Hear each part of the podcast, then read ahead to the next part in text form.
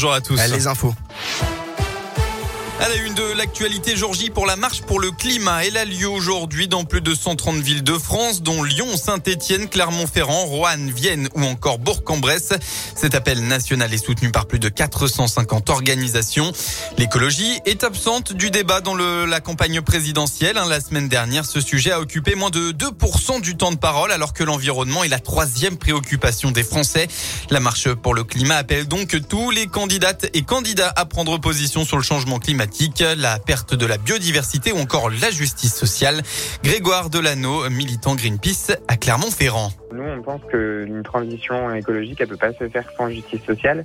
Ça va être, par exemple, rénover les, les passoires thermiques euh, qui sont euh, en fait les logements euh, très consommateurs d'énergie parce qu'ils sont mal isolés.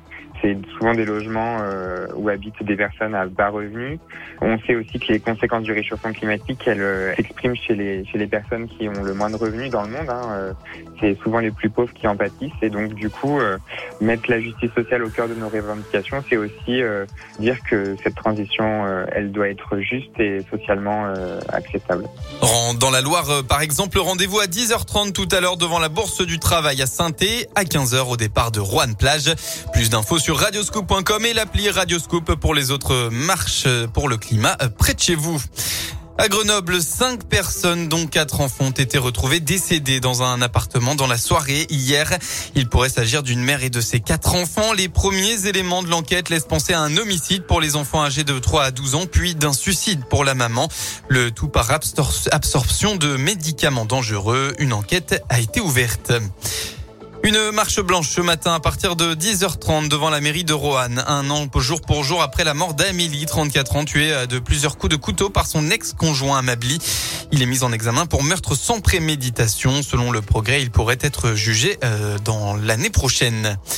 Dans le reste de l'actualité, la pression des forces russes toujours présente sur la capitale ukrainienne de Kiev. De nouvelles sanctions pourraient intervenir en supprimant encore les échanges avec la Russie ou encore en ouvrant la voie, la voie à des tarifs douaniers punitifs.